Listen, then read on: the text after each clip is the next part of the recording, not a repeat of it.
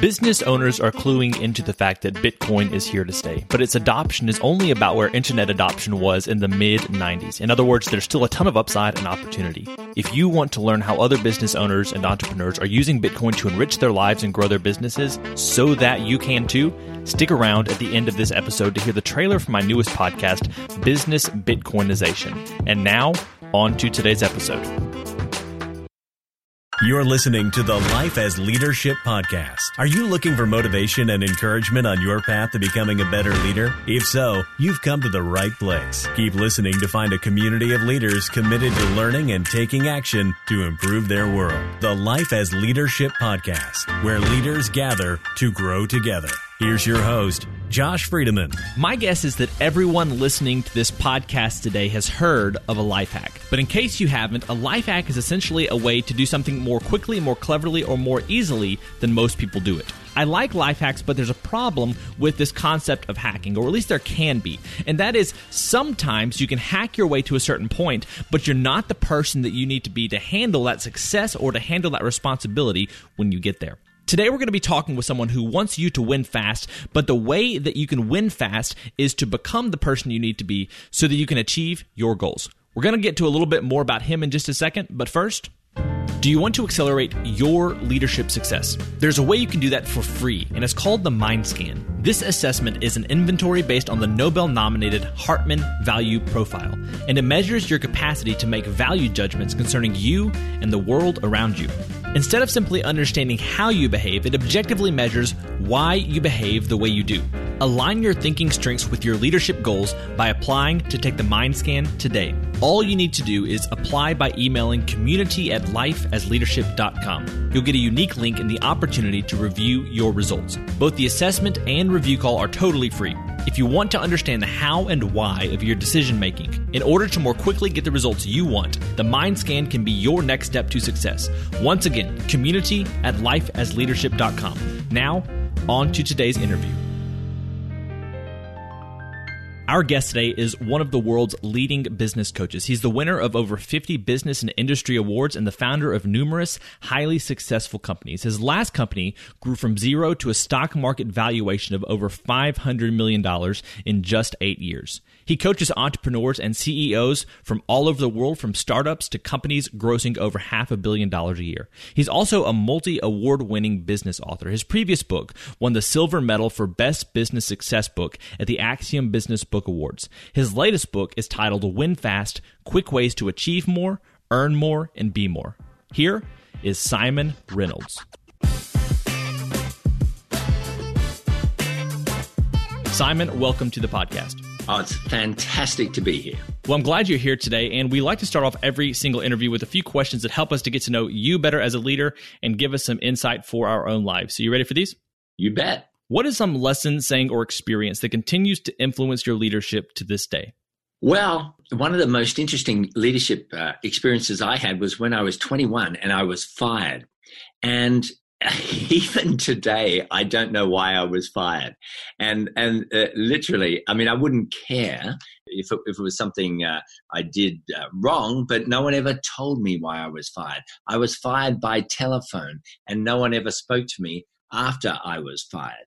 And when uh, that was such a shock to me as a as a young 21 year old that I, I look on it now and I look at what appalling leadership it was.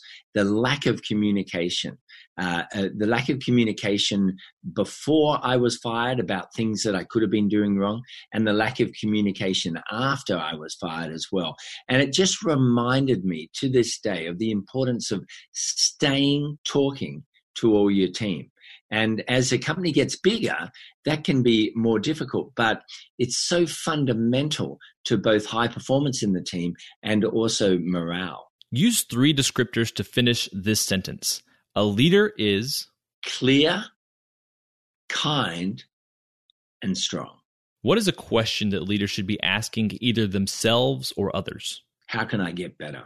What's a book that you would recommend to leaders? That is a very good question. That is a very big subject. I would say What Got You Here Won't Get You There by Marshall Goldsmith. If you could get every listener to start doing something this week to help them be a better leader, what would that thing be? Deposit in their emotional bank bank account.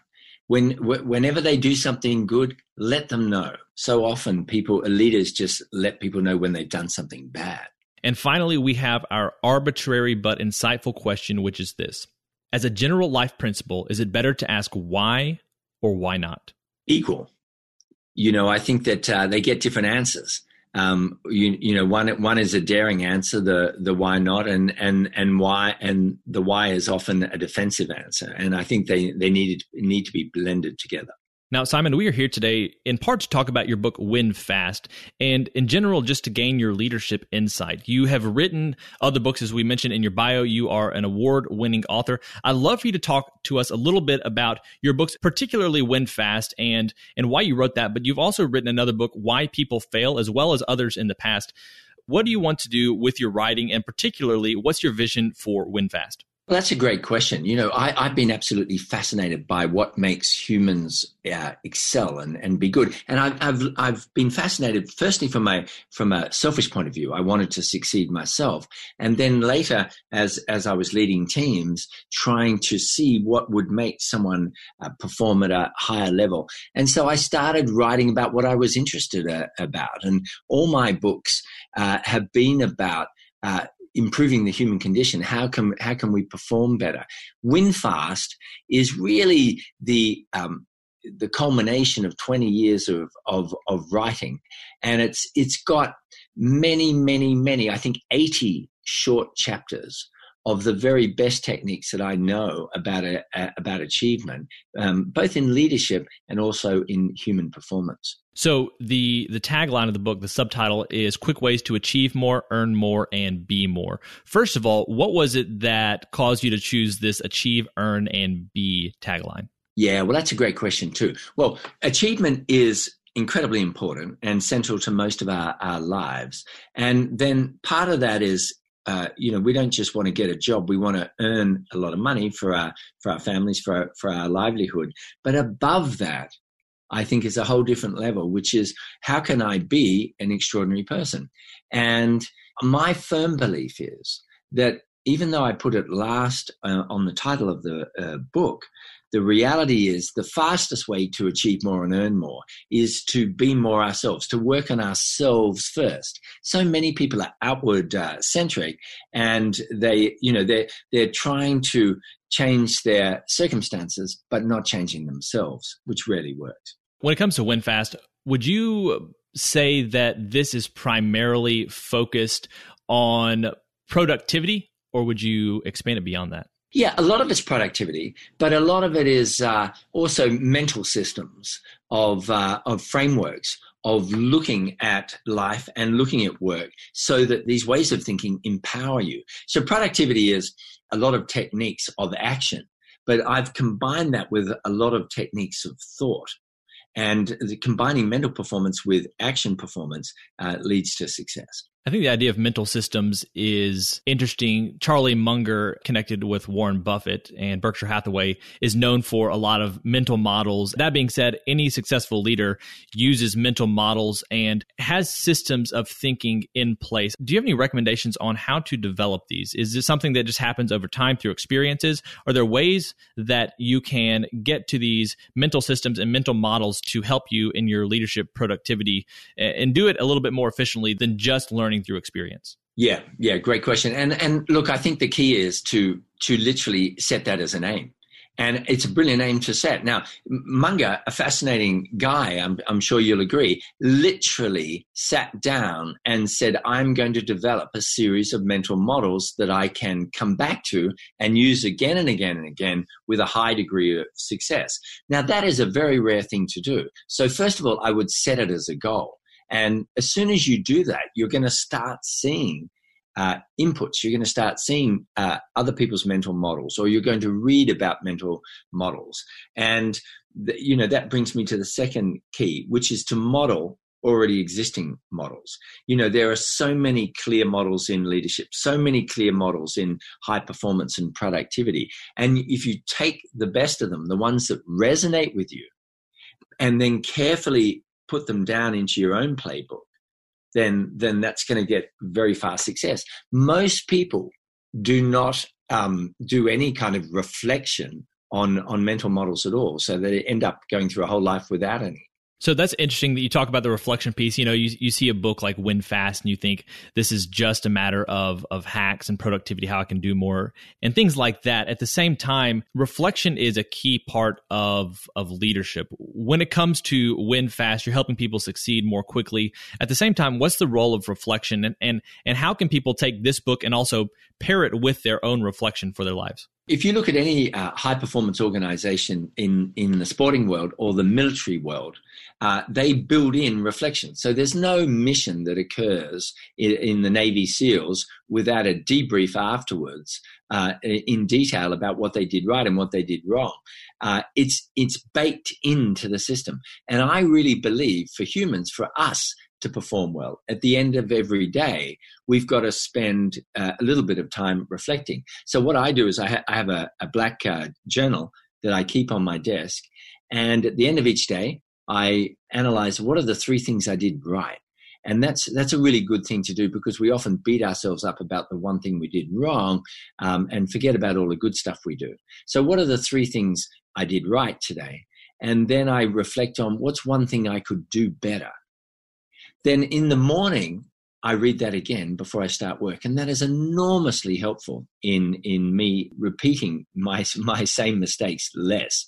And that's one of the things I was thinking about as you were initially talking about reflection. So often, even when we do reflect, sometimes we don't create the time to revisit. Any other recommendations for for building in revisiting when you're reflecting on your past successes? Well, I think one of the best techniques which very few people do, is reflect throughout the day.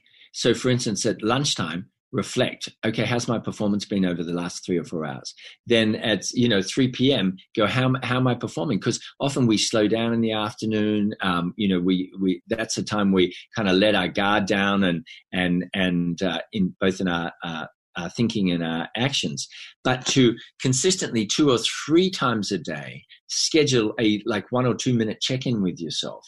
Uh, that can massively increase your performance. So I want to go back to these mental systems or mental models real quick. What are some that have been helpful for you? Uh, things that have, as you talked about earlier, things that have resonated with you and things that you've just found to be very helpful as you are leading other people? The first is to guard your, your immediate uh, three foot environment. So three feet around you, it's just kind of a metaphor.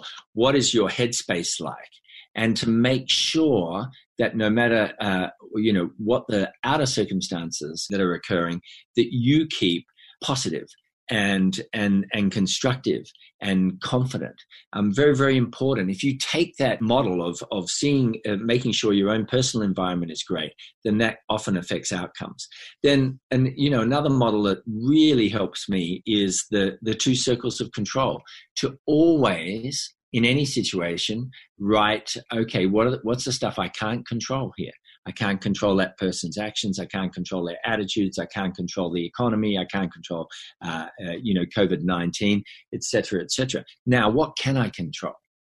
Uh, and and then to focus your entire time on what you can control. Um, that's an empowering way to be. Um, but it, you need to to run that model often, otherwise you forget it.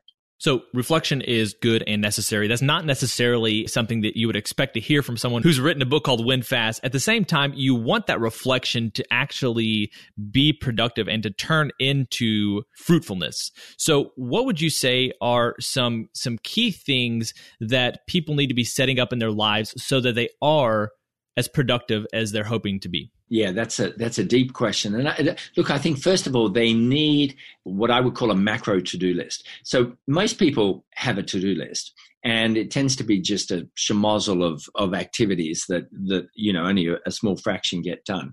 And part of the reason is that they're putting too much on their to do list each day. What I'm a huge believer in is having a macro to do list and then having a daily to do list. And on the macro to do list, you put everything that you have got to do in your, in your business life and in your personal life down on paper. Get it out of your head. Get clear on what it is. But then your daily to do list should just be a handful of key activities. Then you're much more likely to get them done and you're also going to be a lot less stressed about when you look at that piece of paper. And when it does come to that daily or weekly productivity, what are some habits that you would recommend people begin to adopt so that they can be performing at that optimal level? Well, first of all, I think uh, one of the most important things is to value high performance. So, literally set as your major aim for the day that you're uh, uh, you're going to perform really well. Now, that's a different way to mo- the way most people act. Most people act saying, "I'm going to get these activities done." I believe your primary aim should be to perform superbly. Then, once you've got that locked in, um, you you move to uh, organizing your to do list. And the heart of getting a productivity, I believe, is actually limiting what you do. And I'm a huge believer in top three for the day. What are the top three most important activities that you need to get done for the day? See, it took me a long time to understand this, but productivity isn't about doing the most things. It is about doing the handful of things that count. And that is a, a distinction that, uh, that many people have, have missed in their life. And then finally, what I would say is to prioritize enjoyment throughout the day. You know, a lot of us who are ambitious, we're, we're constantly driving after goals, after future outcomes and we forget to to literally value enjoyment each day. So i don't say that as just a nice philosophy. I literally think you should monitor am i enjoying today? Uh, how can i enjoy today more as you're working? And those three in combination are, are very very potent so, Simon, a lot of people listening to this podcast are probably thinking I don't really have an issue with that high performance attitude. That's just a part of who I am and what I do. That being said, if you're leading other people, sometimes it can be hard to get them to adopt that same high performance attitude. Do you have any recommendations as far as leaders go? How how can people encourage others to adopt that same high performance attitude? Well, I think first of all, it needs to be stated that that is our aim. Uh, you know, to to set a set of uh, rules or, or or a philosophy of the department or of, or of the team. Guys, girls, this is how we think. This is how we're going to perform. This is what we're aiming for. We're aiming to be a, a, a high performance team. What are the characteristics of a high performance team? And get the team to sign off and potentially even literally put their signature at the end of end of a piece of paper i'm going to aim to be this type of person so so few leaders articulate being goals what is the type of person that we are going to be uh, in this team they're almost exclusively concerned with doing goals. What are we going to achieve this quarter? But I think the being goals enable the doing goals.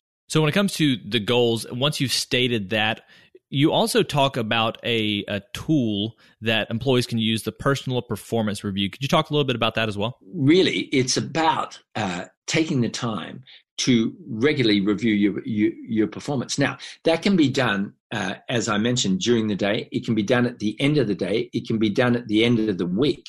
We've got to make sure that we're analyzing our performance. Now, I have a caveat on that. We've got to make sure that we're always um, supporting ourselves uh, during that period. You know, if you look at a lot of elite sports uh, men and women, they are not the type of people that are, uh, are pulling themselves down.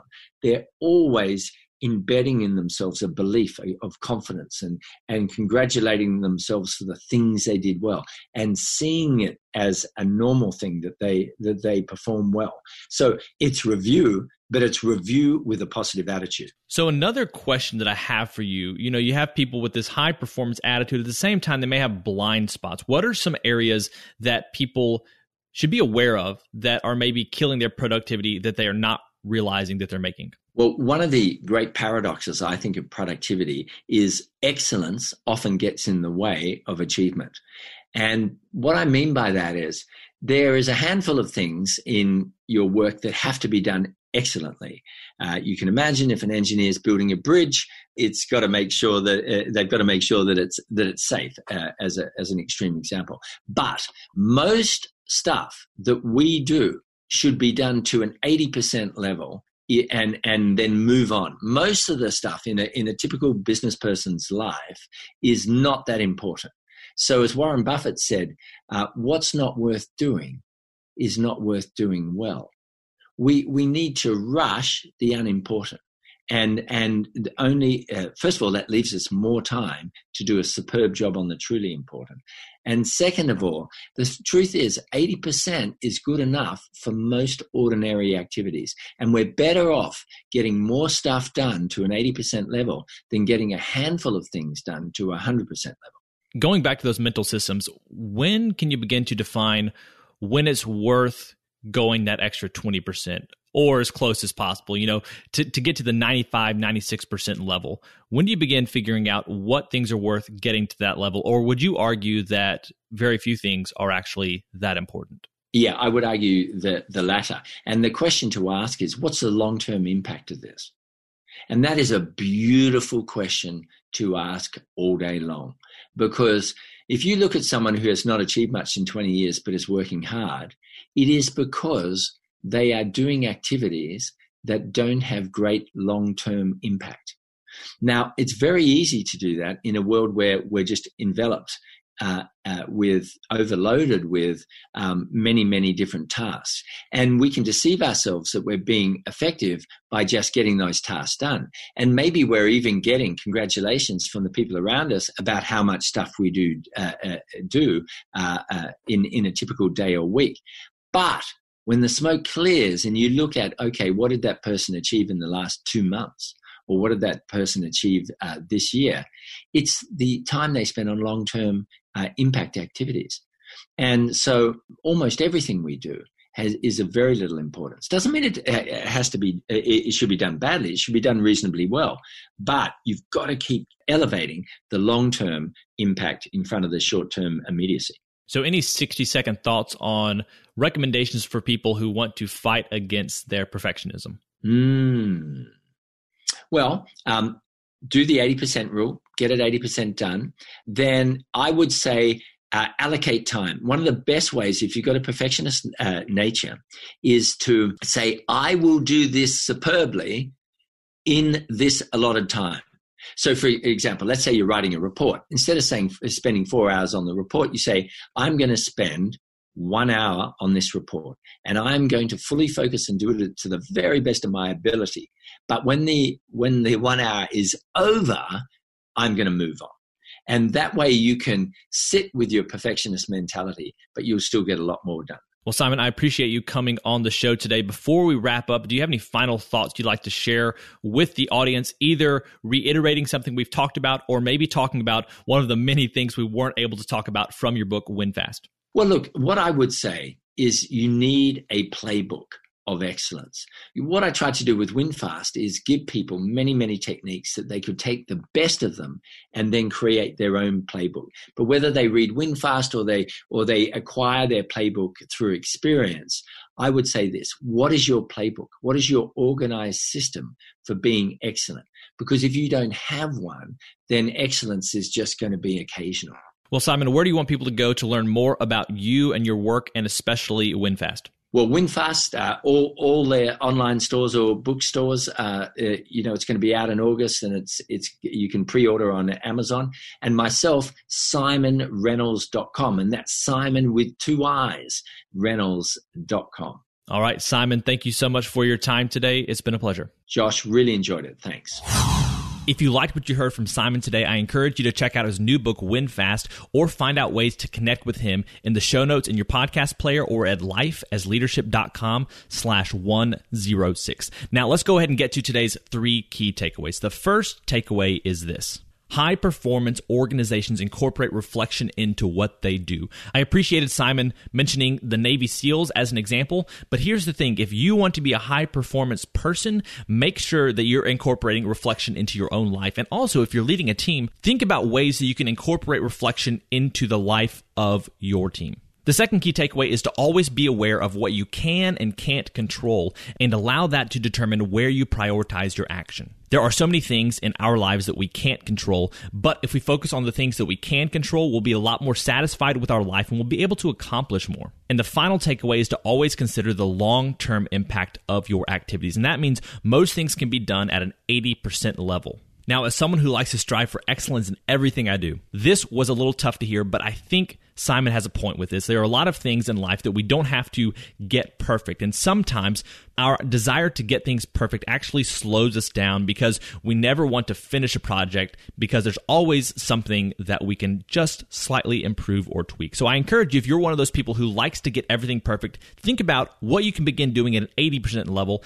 and then what are the things that you can really focus in on to make sure that you do them at that peak level that you're capable of. And speaking of what you're capable of, one thing I encourage you to do is leave a review for this podcast. I want to go ahead and share a review from last month from T. Elise. T. Elise says this interview style podcast presents compelling ideas as well as practical advice for leaders. I especially appreciate the consistent reminder that we all have the opportunity to lead well and impact others in all areas of life. That sums it up so perfectly. Once again, I encourage you to leave a review for this podcast and to share this with anyone you think it could be helpful to.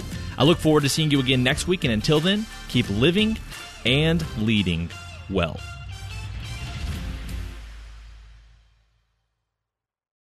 Hey, thanks for checking out this trailer for the Business Bitcoinization Show. My name is Josh Friedeman, and I'll be with you each episode interviewing business owners about how they're using Bitcoin to enrich their lives and grow their businesses. You might be wondering about the name, and I'll get to that in just a second, but first, let me tell you a little bit more about the show and who it's for.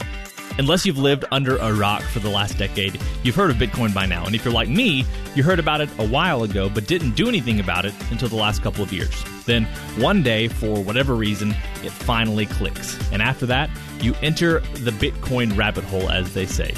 And the deeper you get, the more you see the value of Bitcoin.